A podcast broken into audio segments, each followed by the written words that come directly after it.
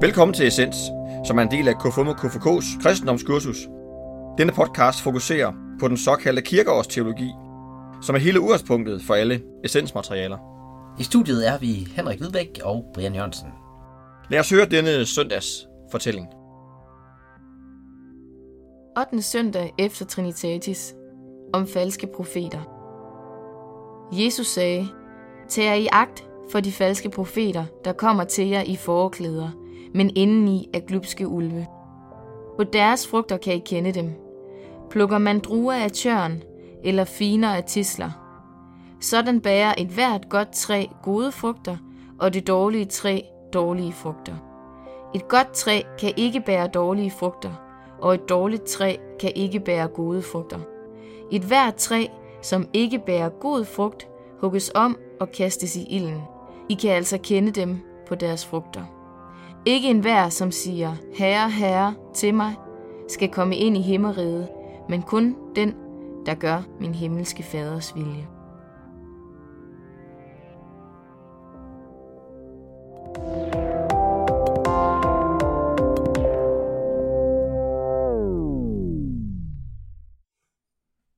Det er blevet 8. søndag efter Trinitatis, og vi har en ny gæst i studiet i dag. Der var et bifald af en slags bagfra. Ja. Og det er Philip Hure, der er formand for foreningen her. Sundby K5K. Sundby K5K. Så ja, det er fedt, du vil være med. Og vi har jo fundet en dejlig tekst i dag, i anledning af, at du kom.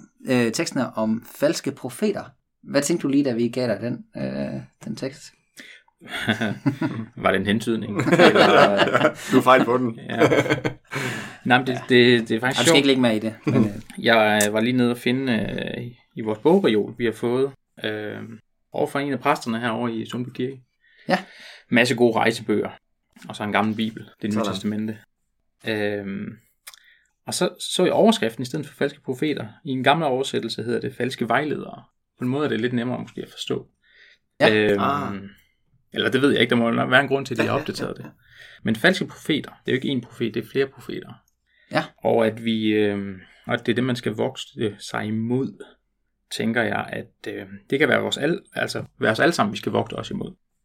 Det der med, at man ikke går rundt og siger, de derovre, altså det kan man egentlig bruge teksten til at sige, de derovre, dem skal man være påpasselig med, fordi de er falske profeter. Ja.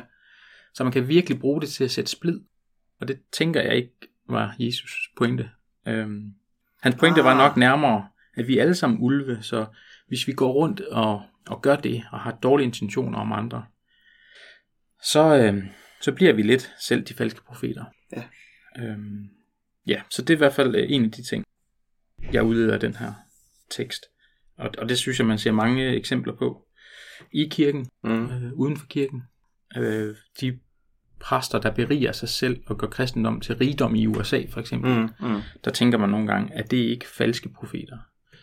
Det kan også være virksomheder, der skal tjene på noget, men prøver at gøre det, altså prøve at sælge sig selv som noget andet, noget godt. Og jeg tror... Bare det at sidde i en bestyrelse, hvad får man i en forening? Har man de reelle gode intentioner altid? Ikke om man er god eller dårlig til det. Det må nogle andre vurdere, og demokratiet tage sig af. Men vil man reelt de gode ting? Det tror jeg. Det er det, vi skal tage højde for i os selv, at vi alle sammen er de der ulve, eller kan være det. Ja. Så en ulv er en, der tror man ved, hvem der er de gode, og hvem der er de... Eller lave den opdeling. Ja, det ved jeg ikke. Jeg ved ikke, hvad ulven egentlig har gjort os, sådan helt historisk set. Men de falske profeter? De falske profeter. Jamen, på Jesus' tid, der var der mange forskellige grupper, som gik rundt, og jo netop havde nogle bestemte, altså farisæerne havde deres egne leveregler, de ville pådutte folk på en eller anden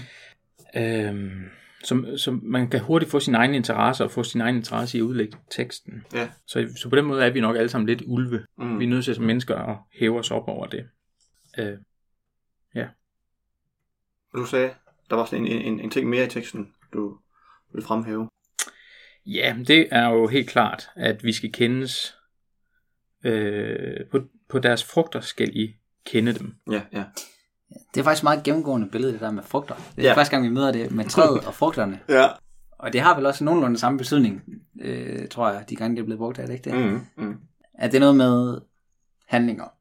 Det er det, frugterne betyder. Ja. Ja. At når vi ikke er her længere, så hvad står så tilbage? Mm. Ja. Jo, og at vi er sendt ud i verden for at gøre noget. Vi er i verden. Vi kunne jo også bare sætte os hjem og bare sidde og læse vores bibel. Ja, studere. Og blive intellektuelt de rigtige kristne. Men altså, det bliver vi jo ikke, hvis vi ikke er det for hinanden. Altså, der kan vi ikke blive mennesker, nej, som jeg ser det. Og så synes jeg lidt længere ned i teksten. Nu er det selvfølgelig den gamle, jeg har her. Men, kom her, mand. Et hvert træ, der ikke bærer god frugt, hugges om og kastes i ild. Ja, jeg vil. Det er jo også... er det profeten, der skal brændes? Altså, Jesus sammenligner sig selv med træet nogle gange. Mm. Det ved jeg ikke. Er det vores... nu står vi jo i en gammel foreningsbygning. Mm.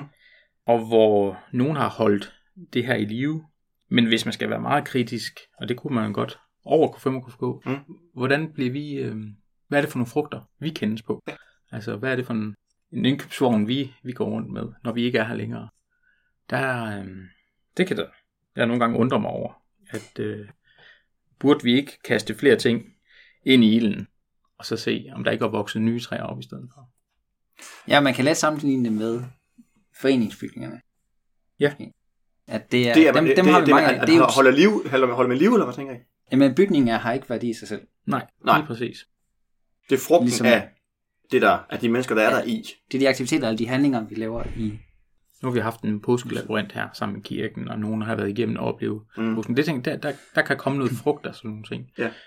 Klubber, ting, folk og mennesker, der er her, møder hinanden. Ja. Det bliver frugten. Men bare det at have et hus, ja, det skal jo ikke være en undskyldning for ikke at bære frugt, kan man sige. Det, nej. Ja. Hvad tænker I? Jamen, det lyder meget rigtigt. Altså... Ja, har vi altså, en frugtafdeling i KFUM? Ja, det eller hvem er og det? Hvad er frugtafdelingen? Altså, dem består jo mange forskellige frugter. Og det er det, jeg synes, der er fedt ved at være en del af KFUM og K. Det er, at vi har utrolig mange forskellige. Altså, Tensing, så er der børnehøjskole, så er der en klub, så er der... Altså, jeg kan godt lide, at vi har forskellige frugter. Man kan også sige, at frugterne, det er måske ikke aktivitetsformen, men det, at man ser hinanden i øjnene, eller giver hinanden klap på skulderen, eller trøster, eller... Ja, det er rigtigt. På den måde er der jo noget gennemgående. Ja, lære at lytte til hinanden. Lære netop ikke at se hinanden som falske profeter. Kunne jeg også. Ikke tale til hinanden som ulve, men... Ja, det er sjovt med ulven. Altså. Den er optalt flere steder, men altså hvad... Ja. Nå, men hvis det er sådan en ulvesprog, det er det aggressive i os, det symboliserer. Det glupske. Jamen, de er ud af, at en ulv kan jo få en bondemand til at gå fra hus hjem, hvis nu at en ulv kommer. Så det er vel det onde udefra. Det er vel den. Det var jo hyrder, vi har med at gøre i den tid, Jesus han taler ind i. Ja. Så jeg tænker, at ulven er der et symbol på den onde, der dukker op. Ja. Ja, så det. Indre og ydre, eller hvad? Ja, det er det. Så vi, nogle gange vi måske her 200 år efter, tolker ulven mere som sådan noget, jeg ved ikke om, dæmoniserende. Ja. Hvor måske faktisk, at dengang var ulven billedet på noget forkert, noget ondt, noget der ikke skulle være der i livet. Jeg tror nogle gange, at vi i vores tidsalder kommer til at symbolisere alt for meget ind i de her tekster og lignelser, som Jesus han kom med. Der bliver vi nogle gange lidt for 2019-agtige. Mm-hmm. Ja, så Jesus er stadigvæk på udkig efter, at det handler ikke om leveregler, det handler om intentioner og forståelser. Lige præcis. Så falske vejledere, det er dem, vi skal passe på med at følge, og vi skal passe på med at blive dem. Ja. Punktum.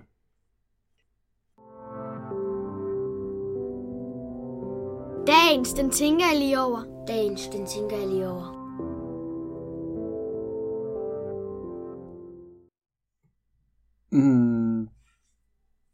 Jeg står og tænker lidt på, altså, hvad gør man i... altså, når man synes, man møder noget... Man skal forstå, man dømmer hinanden. Ja. Men når man synes, man møder noget, der er en glupskuld, eller en falsk profet, altså, hvad er det så ligesom... der kan man godt måske nogle gange blive lidt magtesløs. Altså hvem, ja, altså man kan diskutere meget på Facebook eller kommentere meget, men altså hvor er det ligesom det rykker? Altså hvor er det ligesom man kan møde hinanden? Mm. Hvordan mødes man egentlig reelt med dem man er uenig med? Mm. Ja. Det synes jeg godt kan være en svær problematik. Ja, for den nemme løsning er ikke at mødes med dem, tænker du? Ja. Er det vi gør? Altså dem vi ikke er enige med, dem vi synes har en anden kristendom end os, eller dem der er muslimer, eller dem der stemmer noget andet end vi gør. Ja, så, det må vi jo indrømme. Så vi tager ikke mødet. Ja, det er svært. Det i hvert fald, ja. Og man skal også motivere sig selv meget til det, fordi man også kan tænke, jamen, jeg kan sige, hvad jeg mener, vedkommende kan sige, hvad vedkommende mener. Mm. Men hvor er det ligesom, vi rykker os? Ja. Men det er derfor, Henrik, du skal kendes på frugten af det arbejde, du så gør. Altså, skaber du så de rum, hvor man kan mødes? Altså, ja. Vi rejser rundt i verden som KFUM og KFUK og møder masser af andre KFUM og KFUK og YMCA-folk og YWCA-folk. Og selvom vi har forskellige tilgang til kristendom, så kan vi jo se det arbejde. Om det er det arbejde, vi hjælper med at lave i Cameroon for unge udfængsler. Mm. Det er jo konkret frugt af et samarbejde. Ja. Så kan det godt være, at dem i Cameroon læser Bibelen meget bogstaveligt. Og det gør de. I forhold til, at vi skal gøre noget for dem i fængsler. Ja. Vi skal gøre noget for folk, der flygter. Mm. Hvor man nogle gange kunne sige, at vi tager lidt afstand fra, at de læser det så bogstaveligt. Ja. Men kunne det da ikke være rart, hvis vi nogle gange tog det mere seriøst, at vi gjorde noget for dem, der flygter? Mm. Det er blevet sådan en selvværelsekristendom på en måde, eller hvad? Jamen så hvad er vores frugter i den sammenhæng? Altså man kan sige, det er godt at fokusere på, i stedet for, altså, at vi skal ændre hinandens opfattelse af, hvad kristendom er, for eksempel. Altså, hvad er det for nogle frugter, vi kan skabe sammen? Ja. Ja. Præcis. Det er meget gode pointe. Og det tror jeg egentlig, de frugter er vi nødt til at skabe sammen i den verden, vi ser lige nu. FN's verdensmål. Man kan sige, at klimaet er også ligeglad med, hvordan vi gør det, vi skal gøre et eller andet sammen. Og det må vi så se, om vi kan lave den frugtsalat sammen. Eller hvad man skal. Det er der fuldstændig behov for. Så der er også noget i, at vi kan ikke... Mange af de frugter har vi jo ikke selv styr på at lave. Altså, vi er fuldstændig afhængige af, at nogle andre er der. Ja. Så... Ja, jamen... Hvis I sidder derude og lytter med, bruger barmer, kom og... Hey, nu er du en reklame-podcast. Jamen, det er jo derfor, jeg sagde yes. Ja. Og kom her. Nå, det var den intention. Var det ikke præmissen for, at I kunne få lov til at optage her? Jo, det var god reklame. Det er jo netop... Ja. Ej, jeg havde gode hensigter. Jeg var ikke... Ja, det var det vigtige nok, det der. Ja. Jamen, så ledes noget om falske profeter og frugter. Yes. Diverse i afdelingen. Tak fordi du ville være med, Philip. Ja. Tak fordi I måtte. Det var nydeligt. Vi lyttes ved.